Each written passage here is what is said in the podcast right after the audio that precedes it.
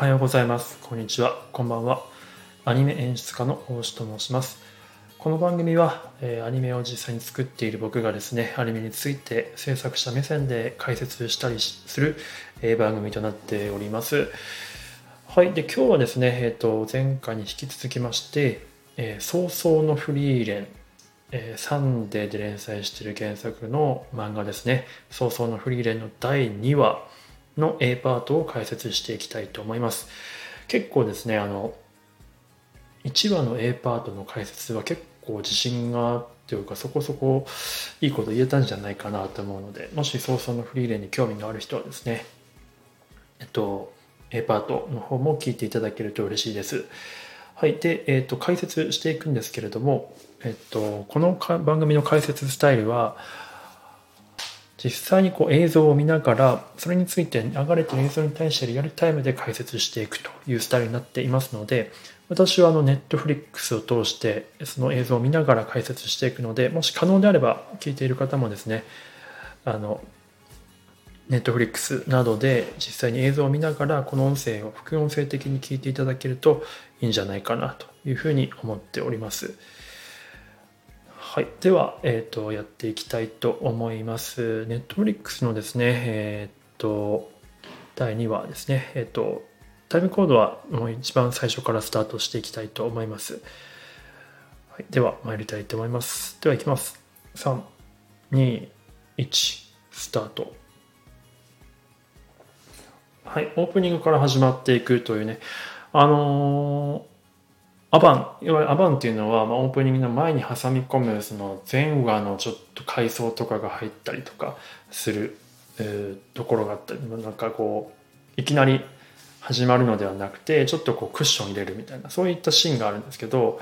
このソースのフリーレン第2話に関してはアバンがないといういきなりオープニングから始まるという最近は結構珍しいスタイルかなというふうに思っております。なんでこのオープニングのシーンの演出に関してそうですね。うん。これあれなんですよね。あのまあやっぱり時間を意識し時間の流れみたいなところを意識してる演出だなっていうふうに感じますよね。そのキャラクターが歩いてるとかに対して背景だけが変わったりとか。何かがこう流れ勢いよく流れるみたいなところで結構その時間のやっぱ流れとか時計が回ってる感じみたいな。なんかそういった結構感じやすいなというふうに思います。あとは色ですよね。このフランメとえっとちょっとあのエルフの魔法使いの名前忘れましたけど、まあ、彼女の色って結構くっきりこう明と暗みたいなビビッドなカラーとダークなカラーパッキリ分けられてるんですけどそれまで結構色を抑えてるっていうところがあってその辺が結構面白いギャップだなというふうに思います。はいで今本編が始まりましたと。で今あのフェルに対して長距離魔法に対してのことについてフリーレンがレクチャーしているというようなシーンがですね。なんか湖というか川のシーンほとりのシーンで釣りをしながらやっているということなんですけど、まあ、釣りをしているということがこれも結構メタファーというか比喩的な感じでやっぱ釣りってこう待たなきゃいけないじゃないですか。魚を釣れるまでま待たなきゃ結構受動的なものだと時間を要するものがあるということをやってるのでナフェルンのその魔法を習得するまでに時間がかかるよっていうことをこう場面のシーンでも感じさせるっていうところですね。気長に取り組むことだねって言ったところで「はい」っていうそのたいところで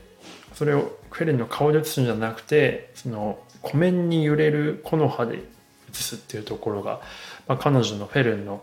感情ですよね。まあ、時が時間かけたくないできるだけ早く達成したいという彼女の思いとのそのギャップというか、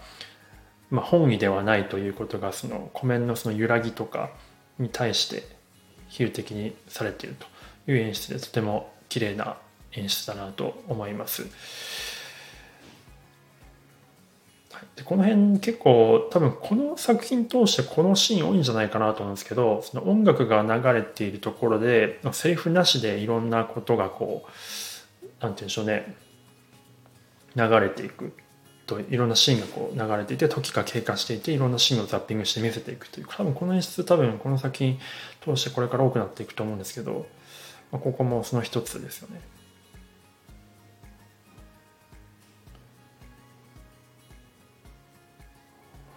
で今そのシーンが終わって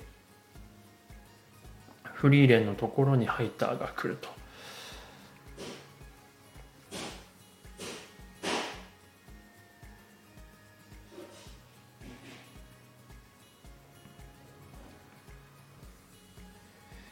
今フリーレンとハイターが、まあ、1対1で話しているんですけど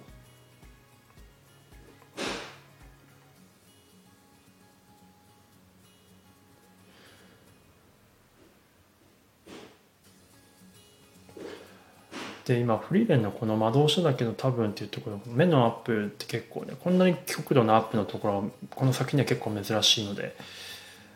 結構印象に残りますよね。でハイターが倒れましたよね倒れた後そのシーン代わりでこう豪雨が降っているっていうところで、まあ、風分球を告げるというか、まあ、ハイターの体調に結構もう危ういんじゃないかっていうところとか、まあ、彼女たち彼らのその気持ち心情の揺れというか不安定さというかっていうのはこのやっぱ天候で語られてるっていうねところもありますね。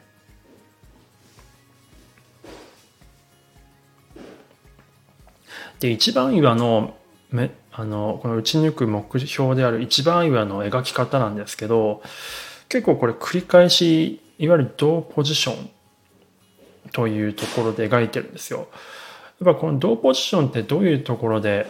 まあ、同ポって呼ばれてるんですけど同ポで何がいいかって効果があるかっていうのはもちろんその作画的な、えー、と負担を減らすっていう理由もあるんですよね。その背景を兼用できるのでレイアウトを新しく起こさなくてもいいしいいし背景も新しく書かなくてもいいかったりするので同ポって、まあ、そういった意味でコスト的な利点もあるんですがそれともう一つあの同ポジションで描くことによってその時の流れとか、まあ、変化を分かりやすく示すことができるという効果があるんですよね。まあ、この時が流れていく作品をテーマにした作品なのでやっぱ同ポで描くことによっての効果ってかなりてきめんだと思っていてなのでこのまあいずれこの打ち抜かれるであろう一番岩のところを、まあ、いろんな角度でこうポンポンポンポンやっちゃうとあカメラを変えて映してしまうとやっぱその最後に打ち抜かれた時に映す時の絵の力っていうのがすごく弱くなると思うんですよね。なので同じドーポで描くということがやっぱ重要になってくると。でもこの辺のドーポ使いの、まあ、名手といえば細田守さんだったりとかするんですが、まあ、細田守さんが、まあ、ドーポの素晴らしさにこう気づかせてくれたみたいなところはありますよね世間に対して。まあ、それ以来結構ドーポ使いは結構増えたなと思ってますし、まあ、僕も狙えるところがあればドーポ積極的に使っていきたいタイプだったりはするんですがただこれはあのテクニカルな話をすると結構シートが何枚もあって大変になるんですよね 処理がなので結構演出チェックする上では結構ドーポって大変だったりもするんですけどね。まあ、制作的なコストの利点で言うと楽だというものです。あで今あのまた音楽 BGM が流れていろんなシーンが描かれるというこのシーケンスに入ってきましたね。今回の話数で2回目になるんですけど。でこの M が流れるところの最初のカットは良かったですよね素晴らしいなんかこう本がフリーレンの魔法によって徐々にこうなんて言うんでしょう。あの順々にこうふわふわふわふわっとこう右から左に向かって順にこう浮いていく動きみたいな。これがなんかこうピアノの鍵盤みたいな感じをイメージしてて音楽の奏でる韻のリズムと合っていてすごく素敵なシーンの入り方だったなと思います。で、えー、フェルンが一番抜く打ち抜くシーンがあるんですけどこれあれですよね。ちゃんと打ち抜くシーンを見せないというところがいいっすよね。なんかこの作品は結構こういうところあるなと思います。なんかここぞっていうところをちゃんと書かないで想像させるみたいな。見てる人に想像させていくっていう、まあ、大人向けの作品だなというふうに思います、まあ、それの反対で言うと例えば「鬼滅の刃」とかは、まあ、原作の作り方としてからして真逆のアプローチであの全て気持ちとか何が起こってるかとかを明文化していくみたいな。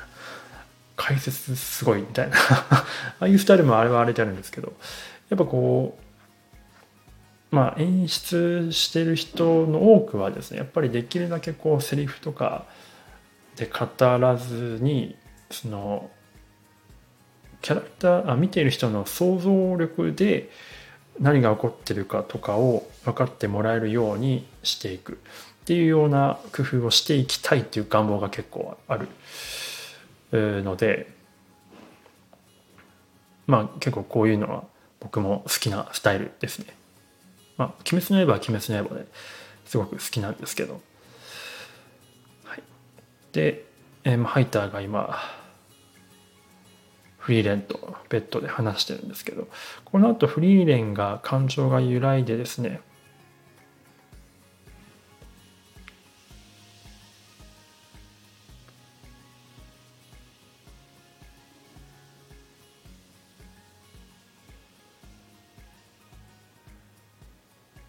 フェルン、フェルンじゃない、えっと、フリーレンが、えっと、感情を動いて、まあ、涙をポタポタ流すんですけど、まあ、涙をポタポタ流すっていうことも結構もうなんか、直接的だったりするんです多分演出さん的にここさえもやりたくなかったんじゃないかなと思うんですよね。泣いてるところはハイターの顔とかフェルンの背中だとはフェルンが涙を拭っているところで見せてたりとかするんで本当はそっちでフリーレンの悲しみとかあとは役者さんのその声の震えとかできっと描きたかったんだろうなと思うんですけど、まあ、そこはもうちょっとだけ分かりやすさを出したというような感じなのかなと思います。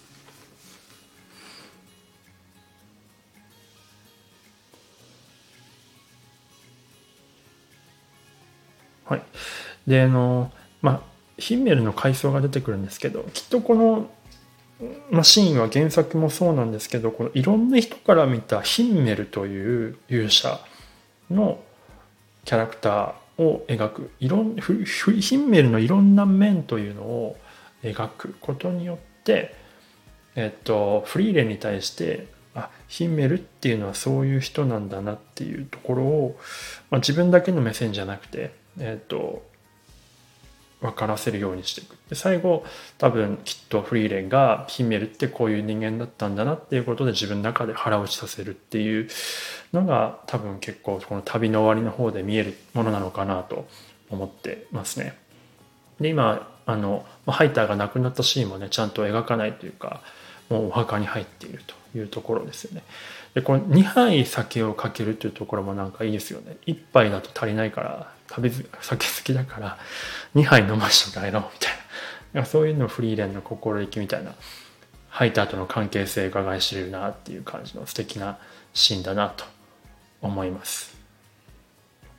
まあ、ヒメルの死んだ時のシーンと、ね、ここハイターの死んだ時のシーンまたちょっと結構比較するとまた面白いかなと思います。はい。